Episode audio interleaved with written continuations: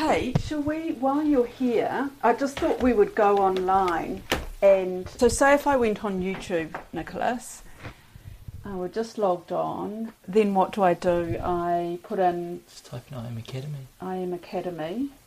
Here we go. Oh, Even- and you look at that, right? Well, that's interesting in itself, isn't it? So, your there's this- suggested searches.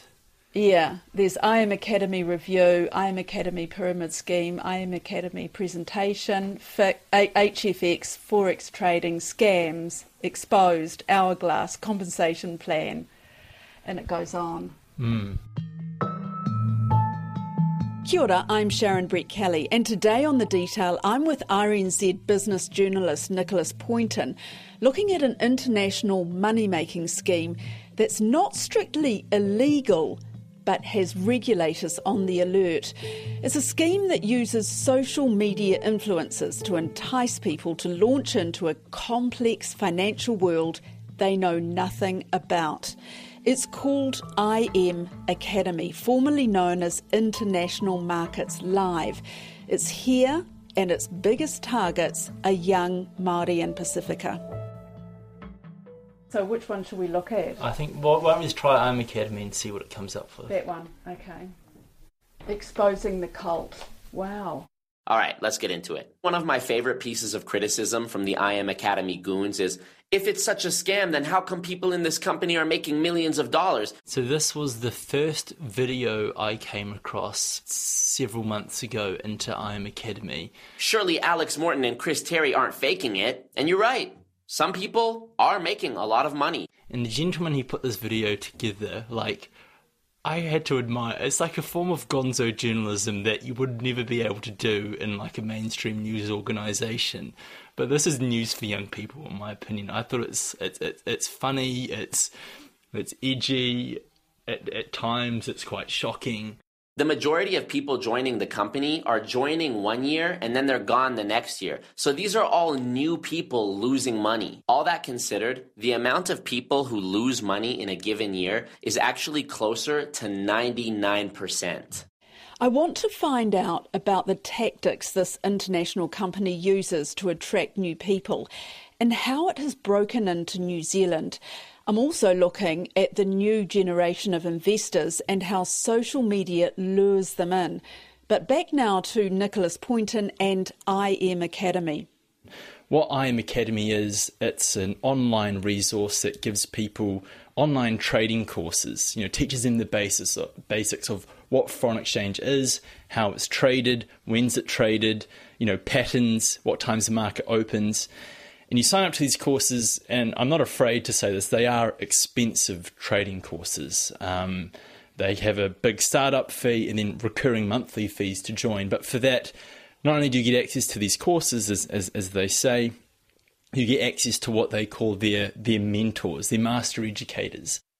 What's going on, guys? My name is Jason Brown, Chairman 750 here with I Am Mastery Academy. And if you're watching this video, and these people, as they say, uh, people have gone through IM Academy and they're now six and seven figure traders. So when I came across this, I was like, whoa, like what even is this? Because it combines the risks of sort of forex trading with the risks of multi level marketing. That's another aspect of this where people can sort of, you know, these expensive monthly fees that you face, you can actually offset them by recruiting other people to sign up to IM Academy, but you can actually generate what's called what they call a residual income by bringing even more people onto it. And there's sort of a ranking system with this, depending on how many people you bring in, your rank goes up, your residual income can increase. So when I came across this, I thought. I just, I just, I just thought it was quite suspicious, but I wanted to see if it was here in New Zealand, and I was doing some sort of searching around Facebook, and I found this one person. I reached out to them, this was the person who was sort of pushing it. And she said, I can refer you to the person who's actually helped bring this to New Zealand because it's, it's an international multi level marketing scheme. And that's how I came across this young woman, mid to late 20s, Rhea Spooner Knight. She was from Hamilton. She went over to the United States on a basketball scholarship. She was in LA. She decided to stay over there and she got introduced to this scheme called IM Academy. And she, she agreed to an interview with me. And um, I think one of the interesting things was she thought this was going to be an opportunity to talk about how amazing I Am Academy was and to what promote it. To, to promote it exactly, and I think it was one of the most interesting interviews I think I've ever done because I probably asked her about 10 questions and she spoke for like 40 minutes. She truly had the gift of the gab. And she said a couple of things through my interview that sort of raised some red flags for me. And I'd done some research into it prior to. But she says she, at the time I spoke to her about a couple months ago, she said she'd helped recruit about 1,200 people into the scheme. I'm part of uh, Work Hard Live So that's my team. But what I did is I put my best friend on, and so um, that's sort of where Blue Tongue Trade House started. Was um, it was just me and her, um, and then I started, you know, bringing a few other people um, from New Zealand, and so Blue Tongue Trade House sort of started from just being purely New Zealand and Australian based people that also leverage I Am Academy. And we actually grew the team to about 1,200 people in a space of about four months. Um, and we all just trade forex. About 500 which of which were in New Zealand. Mm. This was done mainly through social media. This is how I Am Academy sp- uh, spreads for these sort of trendy looking social media clubs that you know promotes sort of uh, financial freedom, these sorts of things. And I asked her, well, who are the types of people you sort of recruit? And she says it's single mothers. We have a, you know, the PI community. We have the Māori community. Um, that's probably our biggest, you know, uh, assortment of, of the groups purely because um, a lot of them are trying to find another way. A lot of them have financial hardships. A lot of people um, aren't getting jobs, and when they see people like me, right, who look like them, they they feel more, uh, you know, it's trusted, and they feel like, okay, well, if she can do it, then I know I can do it. Also, the reason I like that is purely because you know my vision is for our communities. Um, you know, because I think, you know, to a certain extent, there's some things in society that, you know, it's a little bit for, harder for us to get into. There's a little bit, you know, things that is not easily come to us as such. And trading is something that's for everybody. And I really believe that, um, you know, this this opportunity was able to really change my life. Um, I don't work anymore. I just trade and I just help other people. Um, and so that's the majority of the group that we have and and she has been successful. Yeah, so she told me she made about five thousand US dollars a month from IM Academy. And when I asked, you know, how much of that money comes from recruitment versus trading, this is the other red flag for me. Most of that money came from recruitment, not from actually the skills she'd learnt from the product herself. She said that to me on the record. So I'm P5000. Um, so I make obviously $5,000 a month residually. And in terms of trading, um, I make it depends, right? It depends. I used to make maybe a couple hundred or so a day um, while I was still working. Um, but you know now because my residual side obviously have a very large team, I might only trade three or four times a week.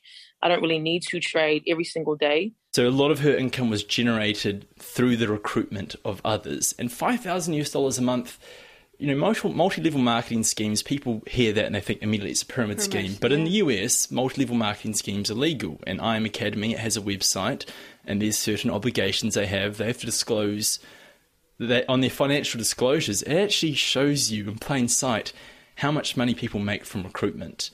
And I think it's less than 85, about 85% of people make 1500 US dollars a year from recruitment.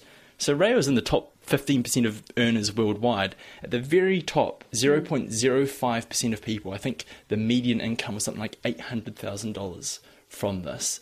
So for me, it was just kind of like, wow, this is kind of a bit bonkers, really. But I wanted to speak to someone who'd been in the scheme and decided to come out. And it seems to me that I Am Academy is relatively new to New Zealand. It was quite difficult to find people who had taken to social media and had spoken out. But on YouTube, there's just so many videos of people who felt, who felt like they'd been scammed. I came, came across this 19 year old girl from the United Kingdom called Aisha So.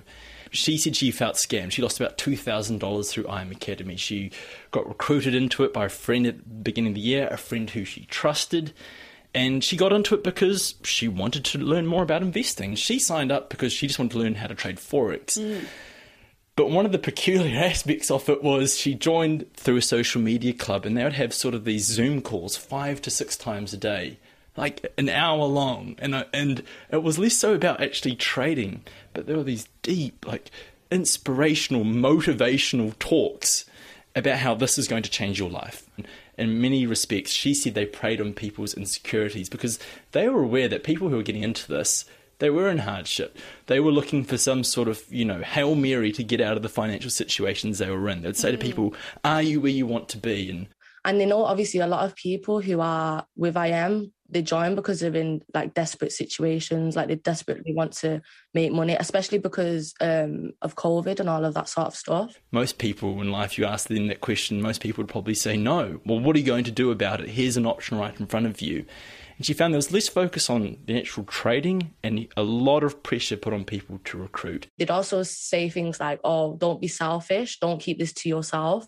Make sure you tell as many people as possible that I am is here and you can make money, you can become a six figure earner with this. Why would you not try and share it with as many people as possible? So that was something that she felt quite uncomfortable about. But then also the courses themselves, she was surprised by how basic they were and she looked elsewhere and she found that in the elsewhere you could find similar resources on YouTube for free that were in most cases better than the resources that were being provided. Yeah. And uh, I even spoke to Consumer New Zealand about this as well. And uh, Jon Duffy, he, he, took a bit of a look into the scheme. And he also had doubts about these financial mentors, these master educators, because especially in New Zealand, these strict laws about giving people financial advice. You have to be licensed to do that. Yeah, and, and consumers need to be really wary here because effectively these people are giving financial advice. And in New Zealand, in order to give financial advice, you need to comply with uh, regulations. Now, this is one of one of the problems that the internet's brought about, where you know people can access advice from supposed advisors from all over the world, and they're not necessarily subject to New Zealand law. From what you could see, these the, these master traders, as they were so called, they had something called a go live schedule where they would go on Zoom. You could join. They would open up. They would open up whatever trading platform they used. They would analyze the market, and they would give you tips or ideas of possible trades.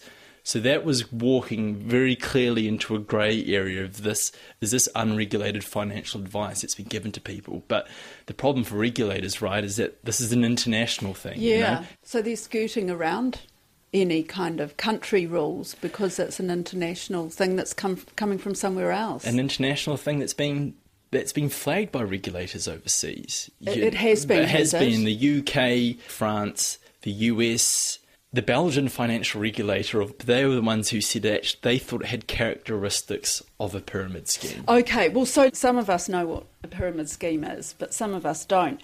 But this is called multi level marketing. So, how does that actually work? The multi level, I think, like to differentiate a pyramid scheme mm. from a multi level marketing scheme, which is legal, is that pyramid schemes don't typically have a tangible product or a service that you're offering people. So for IM Academy, when I spoke to Raya about this and I put to her that, you know, the Belgian regulators flag this as the pyramid scheme, her defence was, well, the recruitment side of IM Academy is optional.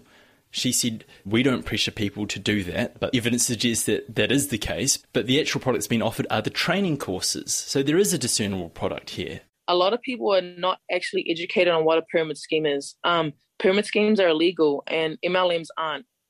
And so anything that isn't offering a product is a pyramid scheme. Anything where you can't pass or get ahead of somebody that brings you in is a pyramid scheme. In MLMs, you're able to pass your sign up. Let's say, like, you know, if I bring in somebody, if they simply just work harder than me, they can absolutely pass me. Now, in terms of the other side of the question you asked was, you know, if people say, because I'm making more money residual, the thing people need to understand is Forex is a skill. Um, residual income is based on how many lives you impact. You can impact a lot of people's lives fast. Now, in terms of a skill, it takes time. I mean, just try think of being a basketball player or going to the gym and losing weight. It's not something that can happen overnight. It's not something that's going to take you three weeks to do if you trying to learn a, an, a legitimate skill, just the same way we go to university, right, for five years to get specialized in a, in a field, uh, in our desired field, it's exactly the same with Forex.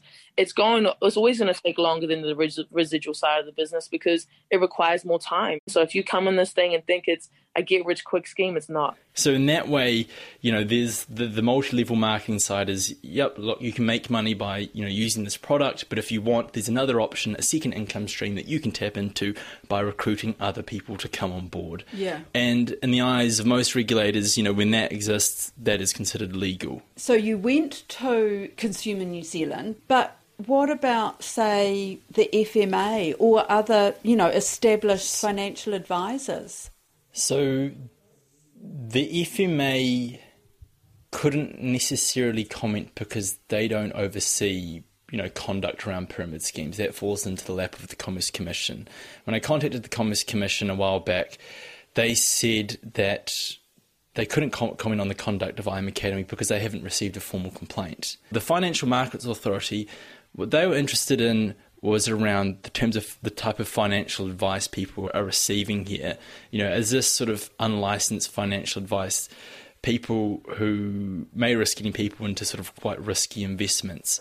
I did speak to them about the risks associated with forex trading because even on their own website they say forex trading, you know, trading currencies it's very risky when you're trying to do that for a profit. Even specialist traders who spend their whole lives doing this have specialist tools they are often on the wrong side of trades and can lose lots of money. And, they, and the FMA even says that, you know, if you are getting into this, make sure you've got plenty of money sort of lying around because it is risky. Mm. When I spoke to the FMA after my story came out, the question I wanted to know is this a suitable financial product for retail investors? And they wouldn't go as far to say that it's not, but they did sort of reiterate those doubts that, you know, if you are going to get into this, please be fully aware of all the risks you may encounter. I think before you did this story, in fact, you were talking to the former FMA chief executive, Rob Everett, who was sort of putting out warnings about this kind of activity. About sort of high risk taking yes. activity. They decided to dedicate some time and resources into a report that looked at the behaviour and intentions of this new generation of investors who get into retail trading platforms.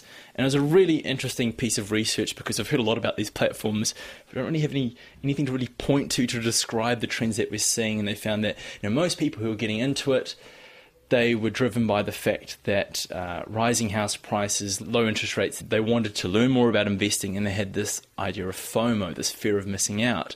And I think it was that last element that was actually one of the more interesting parts of the report that people would catch whispers of what other people were doing or they'd see it on social media or you'd come across a social a social media page from someone who's in IM Academy talking about how you can make all this money by investing. Mm. And it was interesting talking to Rob Everett about that because there's only so much a financial regulator can do. They can try and provide people with all the resources and hope that they're making good decisions. But at the end of the day, it does sort of come down to the individual. And I think I feel like they found that in some circumstances, some people get into what's called like a moon shoot, and that is just sort of betting big on a company that's sort of undervalued that you think is going to have a meteoric rise. It's sort, of similar to what we talked about in the past with mm. sort of the terrible little meme cryptocurrencies yes. that have incredible volatility, but if you bet big, you can maybe win big. Yeah. Uh, you know, the FMA was off the view that if people are investing small sums of money in this and they're sort of building up their confidence, building a greater understanding of financial markets, how it's working, that it seems like it's reasonably harmless if they're investing things that they're able to lose. But they sort of broke down investors into sort of four categories. There were sort of the speculators who were maybe the, the, more of the risk takers. There were the opportunists who probably fall into that same sort of sphere. But then there were also the planters and the dabblers. Planters. Planters were the people who are planting their seeds, you see, ah. and wanting to grow big.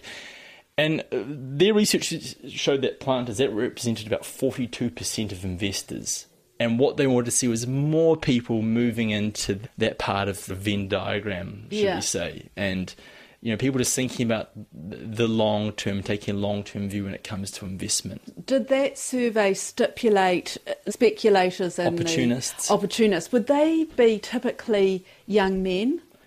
The demographic of the people who are most represented using these platforms were uh, 25 to 35 year old European males. Ah.